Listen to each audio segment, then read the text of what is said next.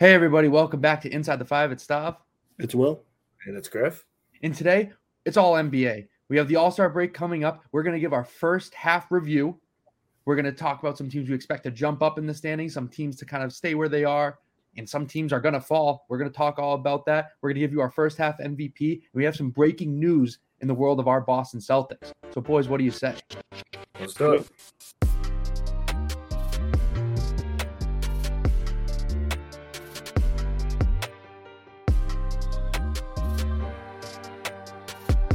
Welcome back to Inside the Five. And as of this morning, the morning of this recording, we had some breaking news in the world of our Boston Celtics. Head coach Joe Mazzulla is now head coach Joe Mazzulla. He's no longer interim head coach. He has taken the job as the head coach of the Boston Celtics, the 19th coach in franchise history. And honestly, as of today, this is a genius move, and it is very well deserved. Will?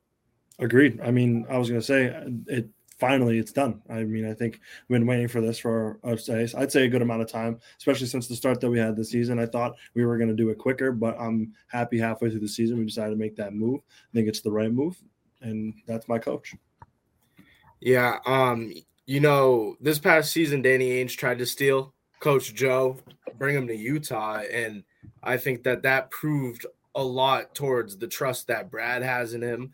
And that's really all that matters, you know, upper management, Wyc Grousbeck as well. But it just makes sense at this point in time, 42-17 going into all-star break.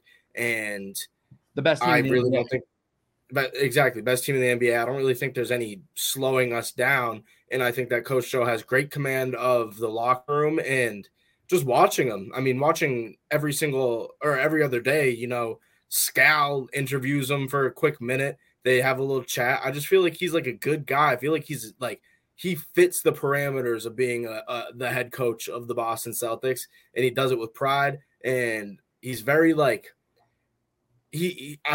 almost a perfect coach in my opinion. He has the grasp of the players. He answers questions. How do I want to word this? He answers questions like politically correct, right? But you still know that there's like a sense of humor to him, that he's light on his feet, but he gets the job done. He's been getting the job done all season, and he earned it. I mean, he's keeping his name out of the negative spotlight through the first half of the season. And, I mean, farewell, Coach Ime, I guess. There's got to be new beginnings for him. Well, this was a no-brainer in my opinion. I mean, not only with the success that the Celtics have had up to this point, success aside, I'm talking about politically as well. I mean, hypothetically, they didn't make this move, right? And you start next year not knowing who's the head coach, even though you have two very worthy candidates, right? Like, there was always that overlooming question, what's going to happen with Ime Udoka after this year, right? Like, are the Celtics going to go back to Ime? Are they going to stick with Mizzou? There was an overlooming thing that it wasn't really talked about too much, but it was there. It was definitely there. And now there's no more questions, right? I think Mizzou is coaching the all-star team. I think he's coaching Team Giannis. Yep. I could be wrong. Yep. No, he is. And it just gives him another chance to really solidify himself as one of the coaches in the NBA. And if the Celtics continue to win on this pace, they're almost on pace to win 60 games. He's going to win Coach of the Year, and you cannot move on from a Coach of the Year like that. So this is a great move. I'm happy. There's no confusion within this organization right now. They know who's the coach. Shout out Dwayne Casey of the Raptors, who did win Coach of the Year and then get fired.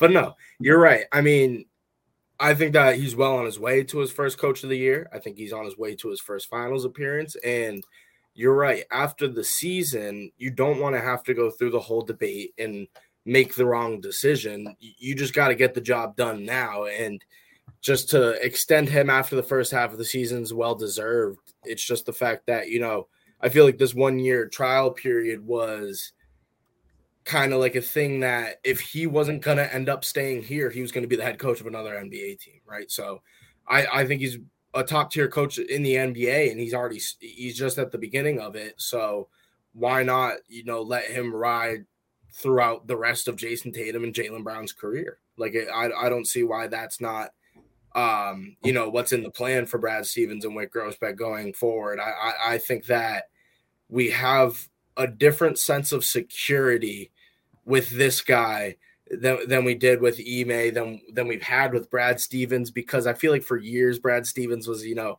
going up into upper management instead of coaching. That was in talks like for a minute. I just feel like Coach Joe's here to stay. I feel good. I feel secure with this head coach. It's a good feeling. It is. Yeah. I mean, it's good for the future. With that being said, like we stated, the Celtics are the one seed in the East. They are the best team in the NBA record-wise. Let's talk about the rest of the league, right? Mm-hmm. I mean, going standing by standings, the teams that are in the playoffs as of right now, not including the play-in, we'll get to that. In the East, Celtics, Bucks, 76ers, Cavaliers, Nets, Knicks. Now, which teams out of those top six do you guys expect to kind of rise within those top six or fall out of the top six? I'm going to say the Nets. I think the Nets are on the rise again. I think getting rid of Kyrie and KD was a good move for their future. One, they're going to get some picks in return, obviously. But I think their new acquisitions are going to play well for them. I think, I mean, they already started off, I think, bad journalism, but Mikal Bridges had 45. Yeah, Mikal Bridges had dropped 45. I mean, they're going to go out there and hoop, and, like, you can't ask them to do much more. They're fighting for their playing spots. They got a select group of guys that like playing basketball, so they're going to be good. I expect them to move up in the rankings in the second half. Yeah, and I mean, looking at a team that I could see maybe take a slide out of this is the New York Knicks, and even though that they've been playing quite well the first half of the season, I just don't think that there's any inner culture there. And I feel like the trade deadline showed that with moving on from players. And I don't think RJ Barrett's, fit into any sort of role there. They're running with Jericho Sims at the 5 now, with Mitchell Robinson out. And I mean, Jericho Sims, I guess we'll talk about him in a little bit, dunk contest participant, but other than Brunson and Julius Randle and, Immanuel Quickley, who comes off the bench, I don't really like anybody on this team. I think that Quentin Grimes stinks. He can shoot the 3-ball a little bit, but he stinks. RJ Barrett, like I said, just isn't doing what he's, was drafted with the 3rd overall pick to do. And Jericho Sims, until Mitchell Robinson is back, is terrible. So I'm not a big fan of the Knicks, and I agree with you, Will, on your terms with the Nets. I think that just the fact that they're already up there in the standings helps them a lot, and it's a team that will gel easy because they're all around the same age. They're going to be a fun, young, exciting team to watch. Well, 100%. You guys said it perfectly, and they have a culture now, right? Like when we think of the Brooklyn Nets, we stated this last episode on the trade deadline. This team kind of reminded us of the 2019 Nets when they had D'Angelo Russell and Karis LeVert and guys like that, who they were fun, they were young, and they were exciting. They had a culture.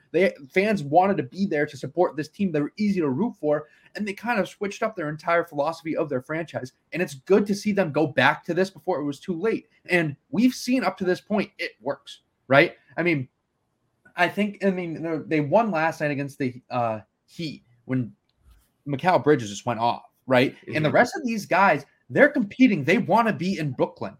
Okay. And they've been doing a great job, especially like the role players that are involved in this. I mean, you can consider all these guys role players, but guys like Cam Johnson are supporting their teammates. Even then, when guys are inactive, they're still up on the sidelines. They're still cheering on their teammates. We didn't see that before. We didn't see that when Kyrie and KD were there. It kind of looked like they were lifeless.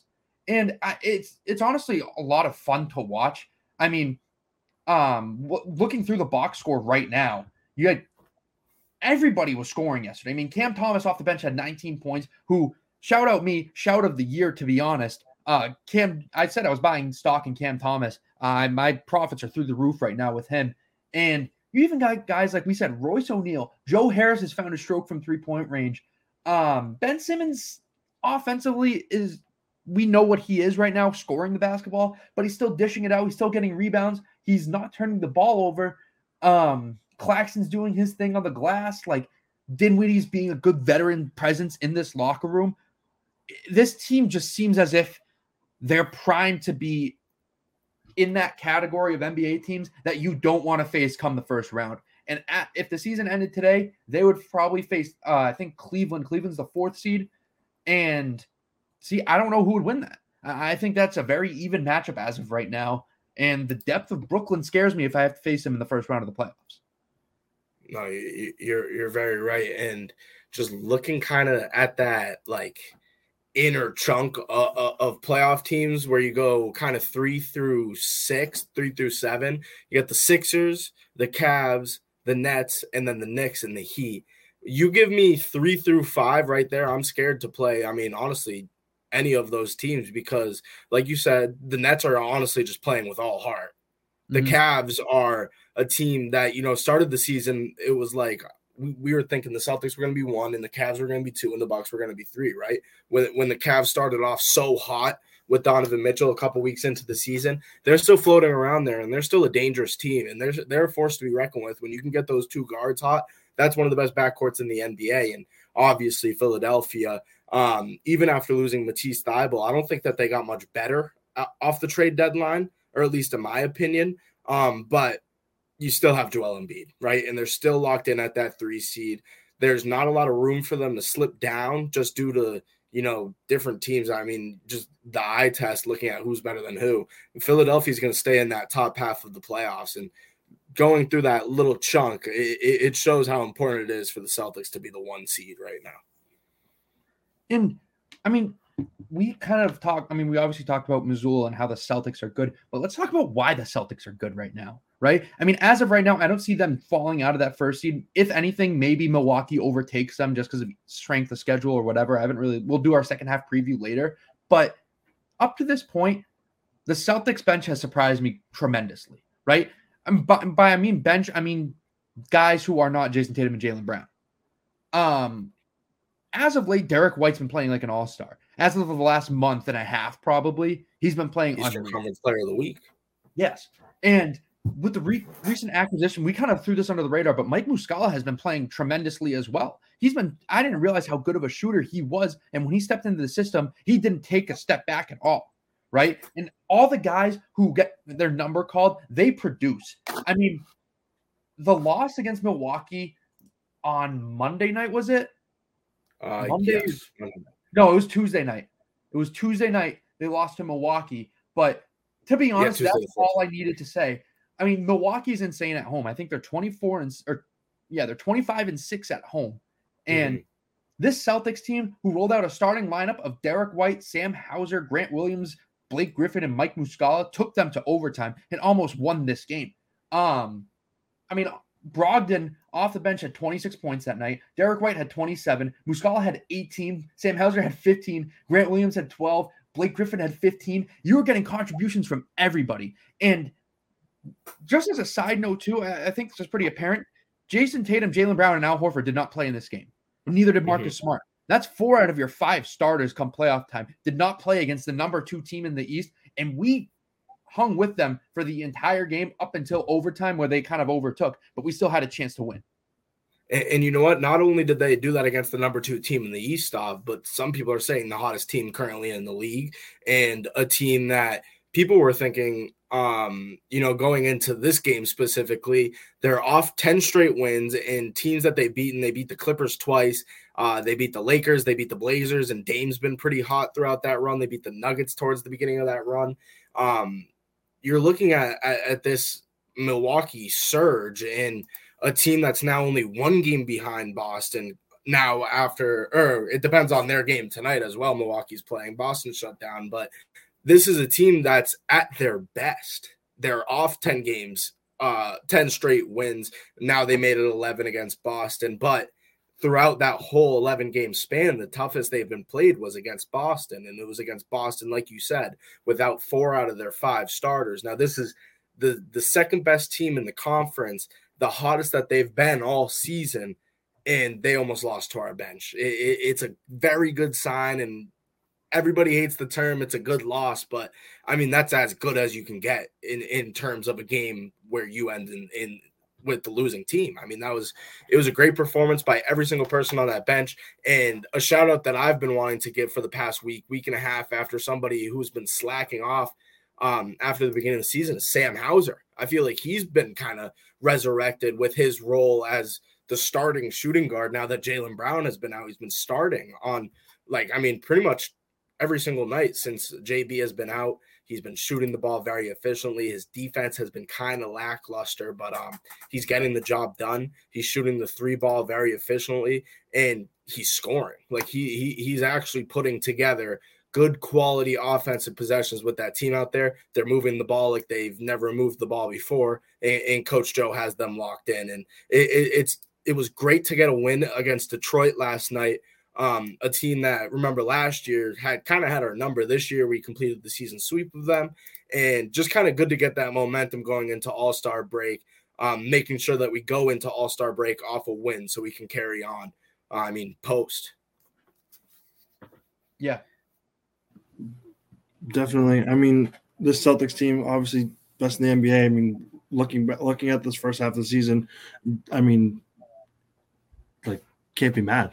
Excited for the second half, see where we go. Obviously, I think you said, Stav, can't really see anyone else but maybe the Bucks due to strength of schedule, but obviously we're going to get to that, possibly taking us over. But, we're on a roll. When guys are hurt, guys are stepping up. When we're fully healthy, we're the best. It can't be in a better predicament going into the All-Star break. Yeah, quite literally as the best team in the NBA, but a team who's literally one game out of that best team in the NBA spot. Let's switch to the Western Conference and talk about the Denver Nuggets. Nikola Jokic is my first half MVP. I know we said we'll kind of make this a separate segment, but I really don't see much argument, to be honest. He's averaging a triple-double, which is something a big man hasn't done in NBA history, I don't think. Just an unreal team as of right now. But when you look at their depth, when I compare first in the East, first in the West, this Nuggets team isn't that deep. In my opinion, personally, they made some moves to achieve depth. They got Thomas Bryant, but I'll never understand Jamal Murray, to be honest. Jamal Murray had an insane bubble. He earned a big contract, and he just hasn't been in the news. He just doesn't play. No, I don't know how many games he's played this season, but I feel like every time I look at the Nuggets injury report, he just doesn't play. Yeah, and just going based off this team, they need him, and they need him to do what he was doing post-injury and in the bubble and post-Instagram story. Shout out Jamal Murray as well. He needs to step it up. He's not you're right. He's played 45 games, so it's not like he's missed every single game. He's out there. He's playing. He's averaging 20 points a game. And Jokic averaging a 25-point triple-double is really what's keeping them afloat. I don't think that he's going to continue doing this. Stav, you're right on the nose. First half MVP for sure. I think that he's going to finish off the season with the MVP award, but to ask somebody to carry on a 25-point triple-double average throughout the course of a whole regular season and throughout the course of 16 wins after that, it's almost an impossible task. And this team, like you said, with their depth especially, I don't see really anybody special coming off their bench. I like Christian Brown, who we know obviously from Kansas last year. Good wing. Thomas Bryant, like you said, all Thomas Bryant did when he was in LA was disappoint people. When he was in Washington, people thought he was going to be a starting center at some point, and he hasn't turned into that. Bruce Brown, obviously, Mass native. He sucks, and he was so bad on the Nets. This team isn't good, and I'm glad that we're talking about the Western Conference. We don't talk about the West that often. Looking at the West in general, I'm going to say it right now, I am not scared of anybody. Superstars got sent to the West, and I feel like they got sent to, destroy it. Dallas is sitting at 7. Phoenix is sitting at 4. I can see Phoenix losing. I see Golden State moving up. I'm not scared of Denver. The Clippers, in my opinion, are the best team in the West. Yeah. You said it right. Everyone's talking about how the West is the best conference. I don't think so. You go pound for pound, top 6 in the East and top 6 in the West. I'm taking the top 6 in the East pretty much every time. Certain teams are better than certain teams, but you go 1 versus 1, 2 versus 2, 3 versus 3. Are you telling me the Philadelphia 76ers aren't better than the Sacramento Kings? Are you telling me that the Bucks, who's better, the Bucks or the Grizzlies? It doesn't make much sense to me. And this Suns team hasn't proven anything. They haven't been healthy yet. So I don't care about the expectations. We haven't seen them all play together. And I'm taking the Cavs over the Suns right now. I'm probably taking the Clippers over the Nets. But who are you taking? The Knicks or the Timberwolves? That's just a battle of the mid, right? Yeah, I mean, it's just Anthony Edwards like going out there and doing every single thing possible. But shout out Anthony Edwards. Anthony Edwards has been balling this season. He's a dog. He's a dog. Cat's been out. Cat's been out. And they don't have a point guard now. They traded D'Angelo Russell. The whole theme of the West is just teams without depth, and then there's like two teams there in the middle of the standings who are like good, but they just play a lot of the Eastern Conference teams, or they're just getting unlucky on nights with injuries. The West is just injury ridden without depth, and then there's like stars floating around here and there. Like, no, you're right, and I'd be scared of the Clippers. I'd be scared of the Warriors, even though they're at the 9. And a team I'd look out for going down the stretch, and they're not even in the playoff picture right now, is Utah. I think that Utah is one of the deepest teams in the West. And, they just don't have that star power. But they have a team that could play 48 minutes every single night, and they can just rotate guys in and out. There's a lot of depth in the East, in Boston and Milwaukee picking up Jay Crowder, and Cleveland and Brooklyn at this point too. The Nuggets top heavy. The Grizzlies are I'm going to say my first half frauds. At the 2 seed, they'll obviously be in the playoffs. They could even be the 3 or the 4 seed in the playoffs, top half. But I think no matter what, I don't see the Grizzlies making it out of the Western Conference semifinals. I just don't think there's a chance. Let's go record for record, too. The 2 seed in the West right now will be the 5th seed in the East. Yeah. So let's put the strengths of conferences like that. The team who, I mean, the number 1 team in the West would be competing for the number 2 seed in the East. They wouldn't even be a surefire. So we'll look right now. We'll talk about the play-in teams a little bit too. I can see Dallas kind of just making that jump just because they have the star power, even though that really hasn't impressed me as of this point. It doesn't look like, let me rephrase this. As of right now, the Dallas Mavericks look as what we thought they would look like. With Exactly what we thought. Yeah. They don't know what to do, essentially. It's not like Luka's a playmaker, but he's a ball-dominant playmaker, right? He's not like a Chris Paul. He needs to score to be a playmaker. Well, the perfect example of this was their game Monday, where we literally said it's like, okay, put up 120, and the other team's going to put up like 140. They lost 124 to 121 to the Timberwolves off Anthony Edwards scoring 32, but Kyrie scored 36. Luka scored 33. Other than that, there wasn't a starter that scored over 10 points. Christian Wood off the bench scored 24, and literally nobody else scored. Nobody else scored, and it was a game where 2 players combined for 70 points. Yeah, nobody else on that roster can score. They do not have the ability to score the basket in the NBA. I mean, I'm just thinking to myself, who's that number 4 guy? Like, if we want to talk, every team in the NBA, in my opinion, has like 4 dudes that can go out and get you a bucket, right? I mean, when I say every team, I mean every good team, right? Teams that we consider that they can compete. And right now, the Dallas Mavericks, people think they're a team that should compete, but going down their depth chart right now, you got Luka, Kyrie, Tim Hardaway Jr., Josh Green, and Dwight Powell as their starting 5, Christian Wood off the bench. But like, do you trust any of these guys to, other than Kyrie, Luka, and Christian Wood on the offensive end, I'm talking. I haven't even talked about their defense yet because we know how atrocious they are.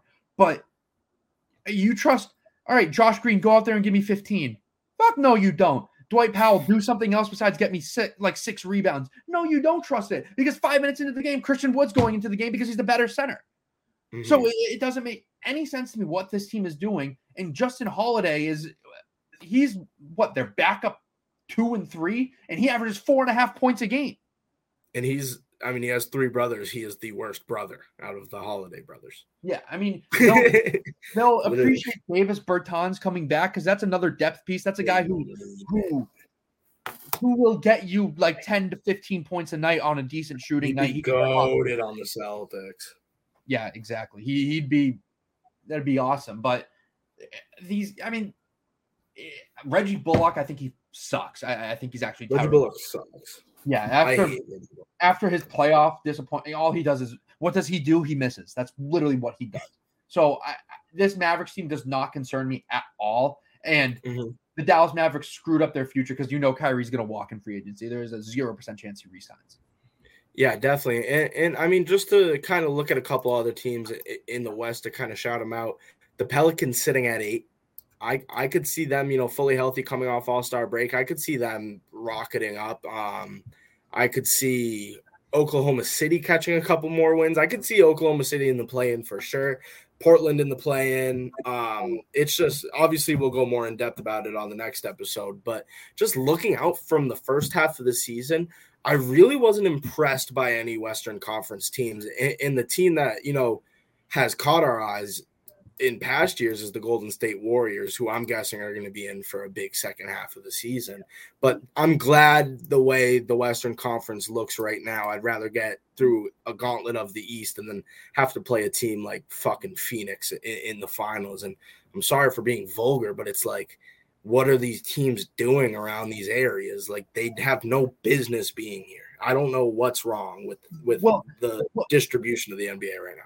How I look at it right now, we might be spoiled as Celtics fans in the brand of basketball that we watch with how deep this team is and how good our bench is. Full bench.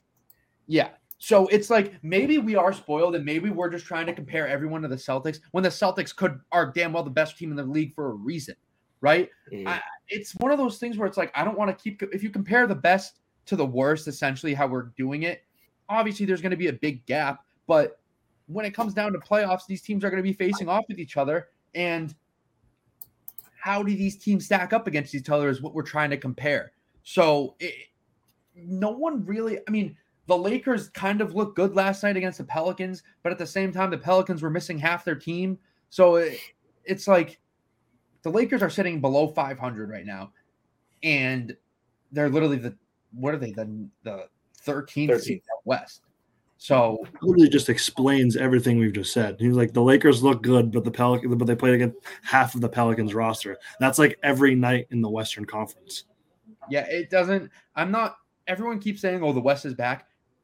Why? Like, just because Kevin Durant went to the West doesn't mean that they're a powerhouse now. It just made the East really more competitive in the middle pack. Yeah, no, exactly. And it weirdly, like, I don't want to say it made it worse. So I guess the terminology I'll use for the Western Conference, KD and Kyrie, like, hindered the Western Conference. Like, there's no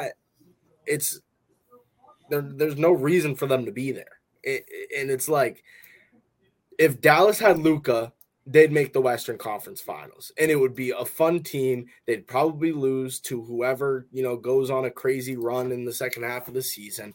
But now it's like there's going to be issues. There's too many superstars on this team. There's too many superstars on the Suns. The only teams that we've seen that have clicked with, like, a bunch of superstars were those Warriors teams, but that was because of coaching. And once again, I've been talking about the Golden State Warriors. That coach is still there. I don't of key players, like, on the team other than their stars. Like, that's exactly like they have other people, and Memphis does not. Sacramento's one of the deepest teams in the Western Conference, and they're the 3 seed right now. And I mean, we can almost guarantee that they're not going to finish the season in the 3 seed. They're the Sacramento Kings. Like, they suck. They're the Sacramento Kings. I like the Kings. I voted Kevin Huerter for All-Star before he fell off, but they're not good. The Timberwolves with Cat back, maybe, I don't know, but just, like, looking at this team or looking at this conference, it's just, I feel like it's like watching SEC football versus watching the Sun Belt, in that the Eastern Conference is the SEC, just because every single night, like, we played the Pistons last night, and I was excited to watch. I'm excited to watch these games. I have NBA League Pass. I never watch Western Conference games. I watch Eastern Conference basketball. Yeah, there's a clear difference in the talent, in my opinion, in the brand of basketball. It's like the brand, yeah. It's the brand. So different. Like, this might sound stupid to say, but, like, teams like the Atlanta Hawks, I consider them more of a Western Conference team, right? Like, just a team that's annoying to watch. They're just going to huck up half-court threes. 1 out of every 5 is going to go in. I think Trae Young is very overrated. I don't think that there's a reason why this Hawks team is stuck in the 8th seed and stuck in the play-in tournament every single year, ever since they went on that run. And you could consider that a fluke run because they never really had to go on the road. Oh, that was a fluke run. That was officially a fluke. And what they got, DeJounte Murray, and now all of a sudden DeJounte Murray's acting like a punk and like trying to – that's not who he was in San Antonio, and that's not how he got to the spot he is in today. And when the Knicks route you – as the Hawks, and the Hawks are known to dominate the Knicks and all this stuff. Well, you just got bitched at home by the Knicks. That's your team that you're supposed to own, and you just got dominated by 21 points. And there's a lot of teams like that in the NBA. I mean, I'm just saying the Hawks. I think the Wizards are like that. The Chicago Bulls, who are out of the play-in tournament as of right now, that's the biggest disappointment that you'll see all season. And it just... it's bad to watch. And another team that's like that is the Lakers, right? I mean, I bet on the Lakers last night, and I was just watching them play. It's such a bad brand of basketball, but it's better than what it was before the trade deadline. Yeah. But it's just ugly, right? I can't count on my two hands how many times they got a defensive rebound and tried to just start a fast break when there was no fast break to be started. They just throw it up. When Anthony Davis wasn't looking at the middle of the court, he would catch it, almost travel, throw it to Austin Reeves, who would try to throw a lob to like Mo Bamba, who would completely miss it. And it's like, why is this team trying to be the Showtime Lakers? You're 5 games under 500. Worry about making the play-in game before you start doing all this flashy shit.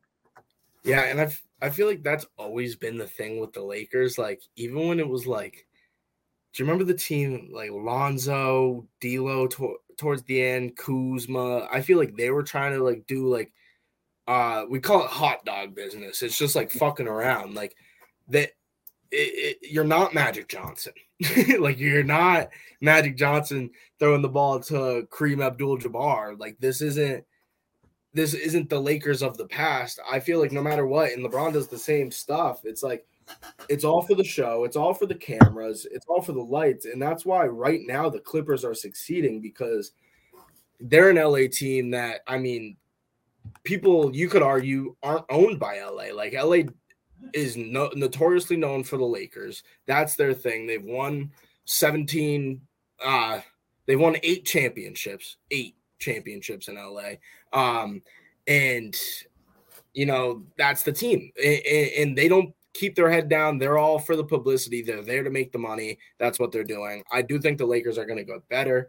But I mean, it's just that point. I mean, the Western Conference is kind of like the and one mixtape. It's just you're out there trying to make like highlights, trying to get clips, trying to get things for social media to go viral. And then you get to the Eastern Conference and it's Jason Tatum kicking your fucking teeth in. I mean, there's a big difference.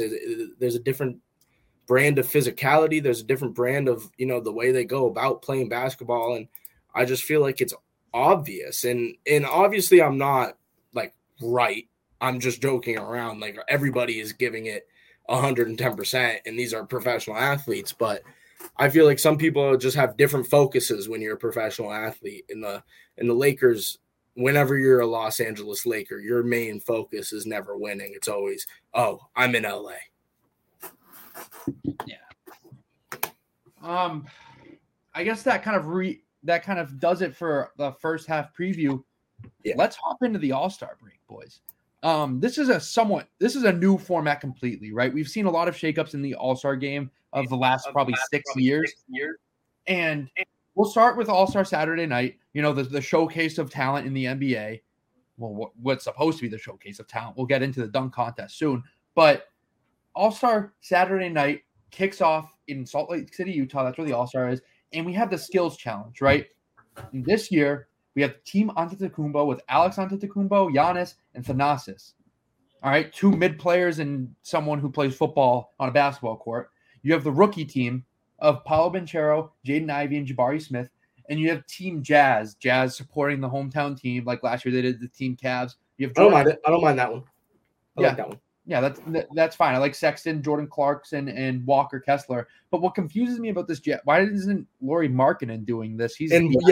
Why is it not Lauri Markkanen instead of Walker Kessler? Walker Kessler, Auburn alum, like was awesome at Auburn, a 3-and-D 7-footer. It's like he can stretch the court out. he's a great player and he's been starting for them, but Lauri Markkanen is like the same thing, just more athletic and people and know him more. Yeah, and he's also and he's an all-star. Like, I don't know.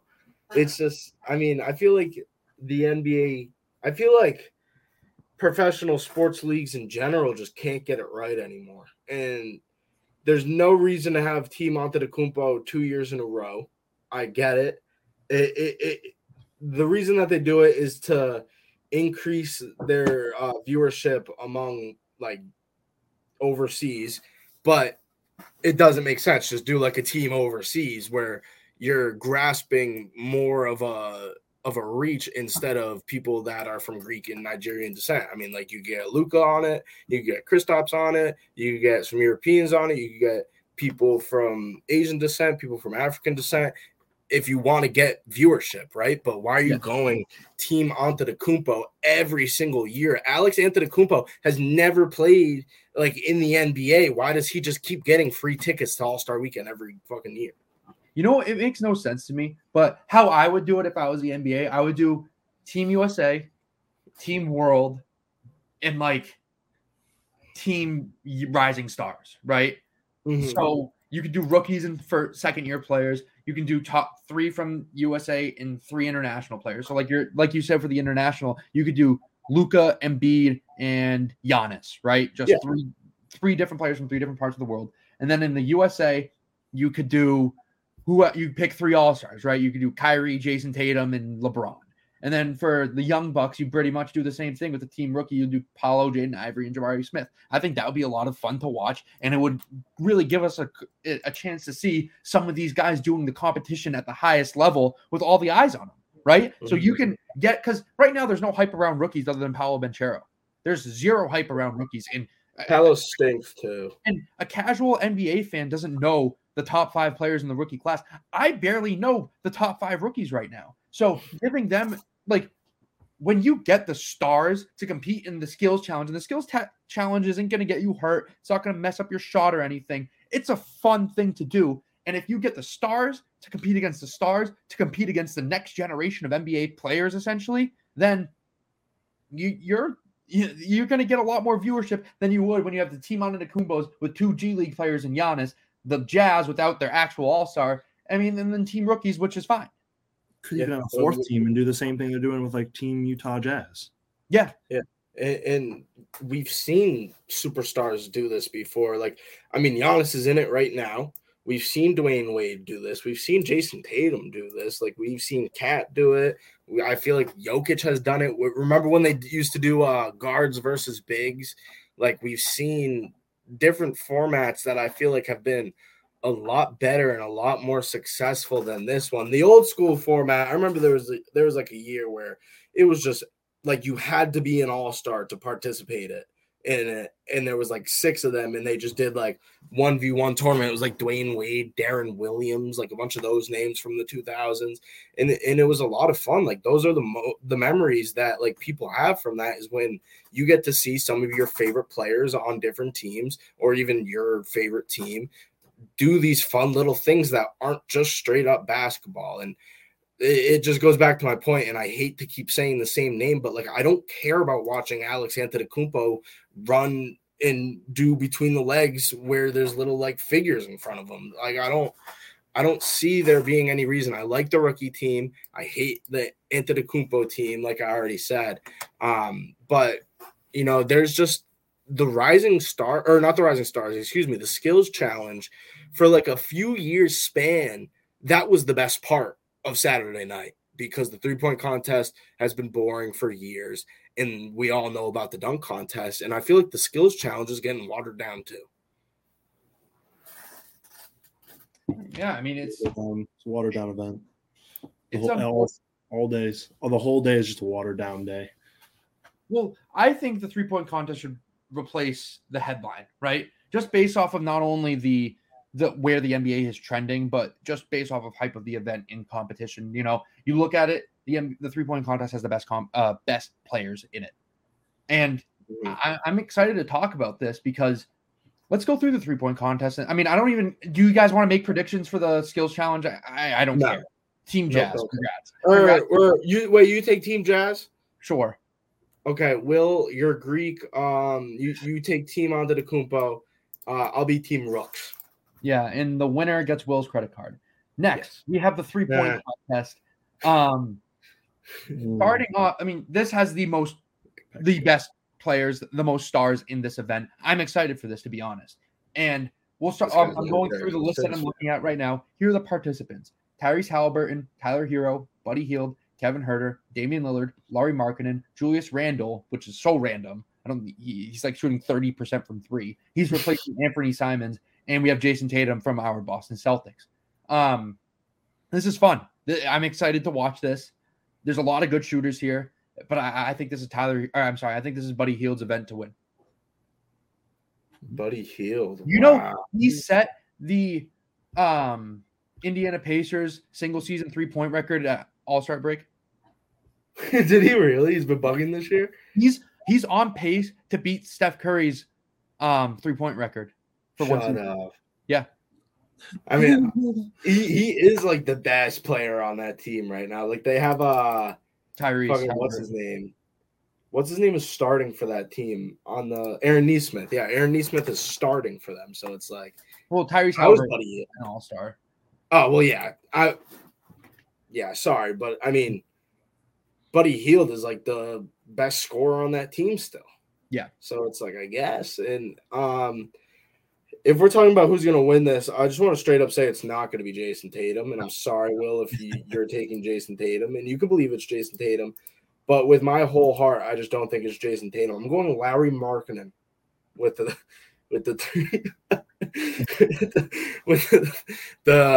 3-point competition. I think he's going to win, and he's going to do something for the bigs. I believe in Lauri Markkanen in this year's 3-point competition.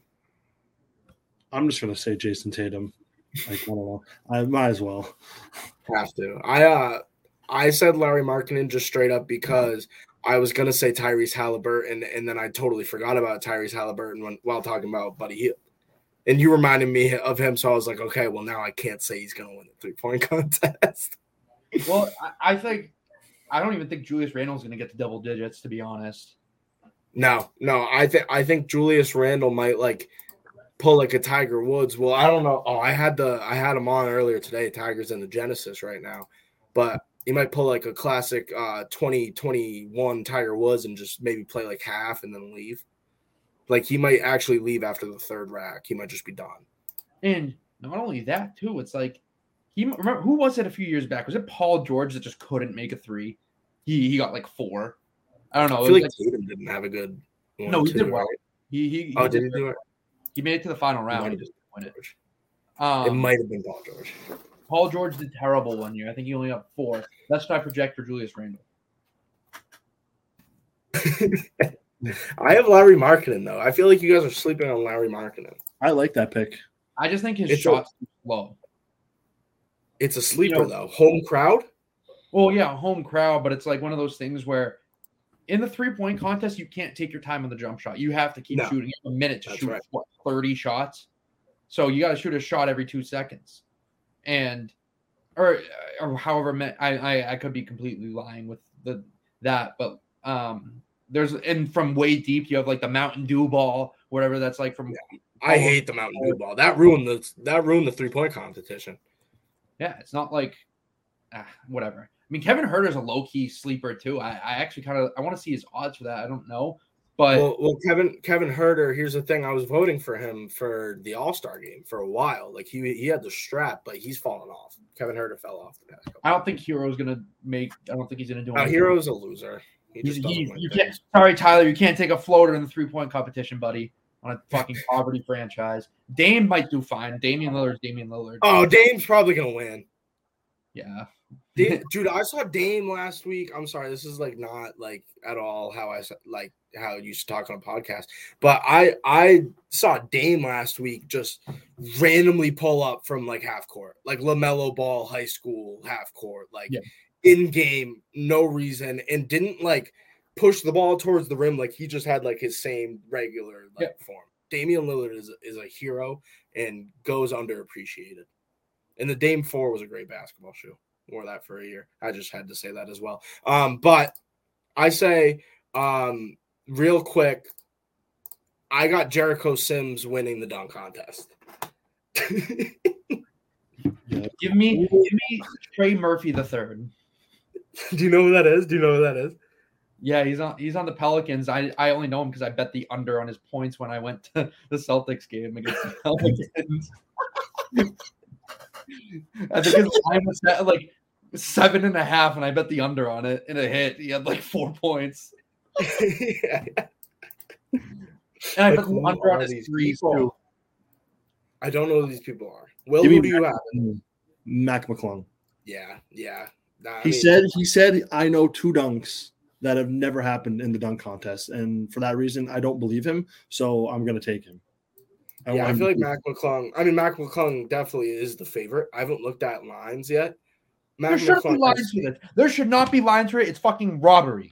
There's no skill and there's no thought process that can go into it because these guys don't fucking dunk in the game because they don't get into games.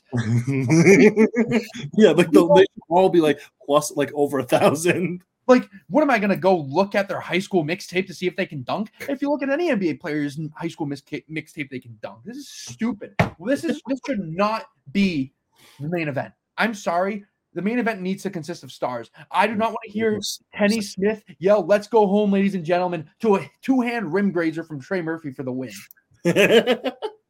Wait. Mac McClung is not favored. Who is? You will never guess. The one person we didn't say, Kenyon Martin Jr., is plus 175. Mac McClung is plus 200.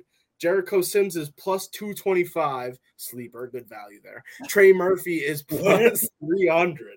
Yeah, hey, we take value plays here on Inside the Five. Sorry that we pick for value. Yeah.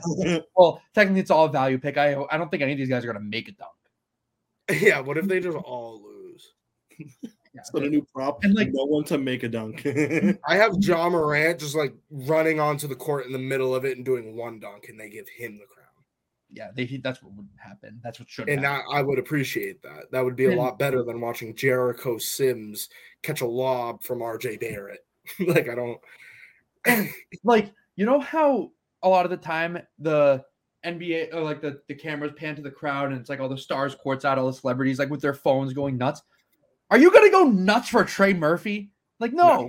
No one. Who's going to dap up Trey Murphy? Who? I'm dying to know who's sitting next to him on the bench. Like his teammates? Yeah. Are his teammates even going to be there? Is there a Pelican in the All-Star game? No. Yeah, so no one's going to give a fuck about him. And then you have Mac McClung. It's like, oh, shit. All the kids in, like, the rafters or in, like, the balcony are going to be recording because we watched this high school mixtape. And then Kenyon Martin Jr., what's he going to dap up his dad? Like, no one gives a fuck about him. And Jericho Sims, the first time I realized he existed was against the Celtics when he had, like, 10 rebounds. Like, congrats. You have to dunk the ball in the dunk contest, asshole. You can't just grab rebounds. If there's a rebound competition, maybe I would take them. Imagine starting at center for the New York Knicks and your current averages through halfway through the season is 3.7 points per game. Oh, so he gets about 5 rebounds a game. That's what he's averaging 4 points a game, like 3.7 points a game. That is at most one dunk. A game. And he's a center. Like, what's he gonna do? He's 24 years old. First off, so like maybe he has bounce. He went to Texas, and it's like, how'd you go to a Big 12 basketball school? And I don't know who you are. Like, I don't know. This competition was bad when Cole Anthony dunked in Timbs. That was probably the lowest of lows. Yeah, and I love Cole Anthony, but like dunking in Timbs, like all he did was just like a dunk in Timbs. Yeah, he literally did like a rim grazer in Timbs, and everyone's like, oh my god, like Timbs are heavy. Yeah, but, like, are they that heavy, though? They're not, like you can still jump. Like, why are you wearing Timbs on a basketball court? Yeah, well, if he slipped, I thought it would be funny. But that's it for Saturday night. Like, that's it. This event's, what, going to be 40 minutes? And the best part is, okay, wait. First off, let's just say that NBA All-Star Weekend sucks because we can't even talk about the game yet. We don't know who's playing who. So like, we had to draft our teams. We did have to draft our own teams. I mean, do we want to talk about that? Well, let's go into that. I don't even know how we talk about this because we don't know who's going to play on what team. That mean, like, us not knowing who's going to play on what team really does impact the odds for who's going to win All-Star Game MVP. Like, Like it's a live bet, essentially. It is. And like Griff, you said that they were drafting Sunday afternoon.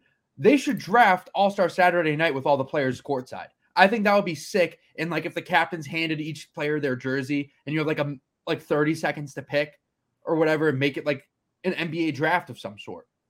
Right. And I think it'd be a lot of fun and it'd give more time for the NBA to market the All-Star game. And you know, it's funny because we come up with these ideas on the fly, right? Just like we're just like spitballing right now. And these are like good ideas. And I just don't understand. I know for a fact because in like the sport business, like there are people in the NBA front office that have better ideas than what is actually out there right now. I know that for a fact. There's just no way that there isn't. I don't get why it's so bad.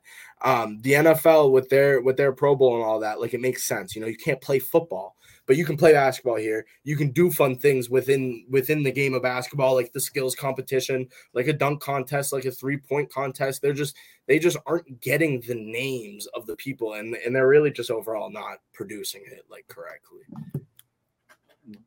That's that's just like my official opinion, my official take. And I don't think we should even talk about like how we drafted them because no matter what, we're not going to be right. Like it's going to be a different team. So I just don't think, I mean, if we were going to draft and they've done the draft, right. They've done it in prior years and they just did it on a random Thursday night, maybe like the Thursday night before. I think they would do it technically tonight. Yeah. Like on TNT, right? Yeah. They do it TNT like pregame. That was a lot of fun. That's awesome. Right. But I don't get why we don't know the team at all until like they play. It just doesn't really make sense. Like, what are they gonna? Are they gonna shoot for it? Yeah, like who flip a coin? Well, if they shoot for it, we'll have to wait another 45 minutes to see who gets to pick first because none of those guys can hit a shot to save their life. So it won't be fun. Like that'll just be boring. Yeah. So I mean, we'll see, right? We'll see how the game goes. The All-Star game in itself on Sunday night is honestly the make or break for the weekend, in my opinion, because we already like they said in Spider-Man, if you expect disappointment, you won't be disappointed. That's exactly how I feel for Saturday. So I feel like All-Star game Sunday night is the make or break of the weekend. If they can successfully run an All-Star game and I can enjoy 3/4 of it, I'll be very glad. But other than that, quick, who's your All-Star Game MVP, Griff? All-Star Game MVP, Luka. Jason Tatum. Donovan Mitchell. All right. That's a good one. That is a good one. Starter this year. But anyways, I guess that's going to wrap up this episode. Anybody have any final takes? Fuck NBA All-Star. MLB All-Star Weekend takes over. That's facts. NHL All-Star Weekend number 2. We will catch you guys at the beginning of next week. We hope you guys somehow enjoy All-Star Weekend. I'm going to go watch the rest of Tigers round with JT and Rory McIlroy. I'm going to enjoy that. Hope you guys enjoy your weekend. We'll catch you guys later, and peace.